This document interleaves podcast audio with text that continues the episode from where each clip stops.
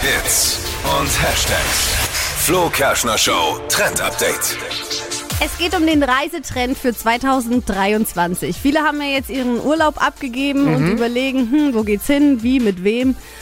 Und ich kann euch sagen, Single-Reisen sind für nächstes Jahr wieder voll angesagt. Also ganz alleine Urlaub machen. Muss man, Fachfrage, muss man für Single-Reisen Single sein? Nein, muss man nicht. Nee, aber du kannst dich ja noch trennen jetzt dann. Muss man, muss man sie, genau, muss man sich vor der Reise trennen? Kommst du heute nach Hause, Nein. sagst, ah, super, leider, nächstes Jahr sind Nee. Singlereisen angesagt. Die heißen Nein. nur so, weil, Die weil heißen man alleine Single-Reisen, weil man unterwegs ist. alleine unterwegs Ja. ist. Natürlich machen das vermehrt Menschen, die sowieso schon Single sind, auch im Alltag alleine reisen.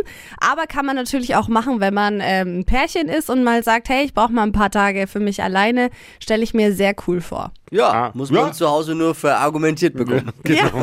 Wer das hinbekommt, okay. Ja.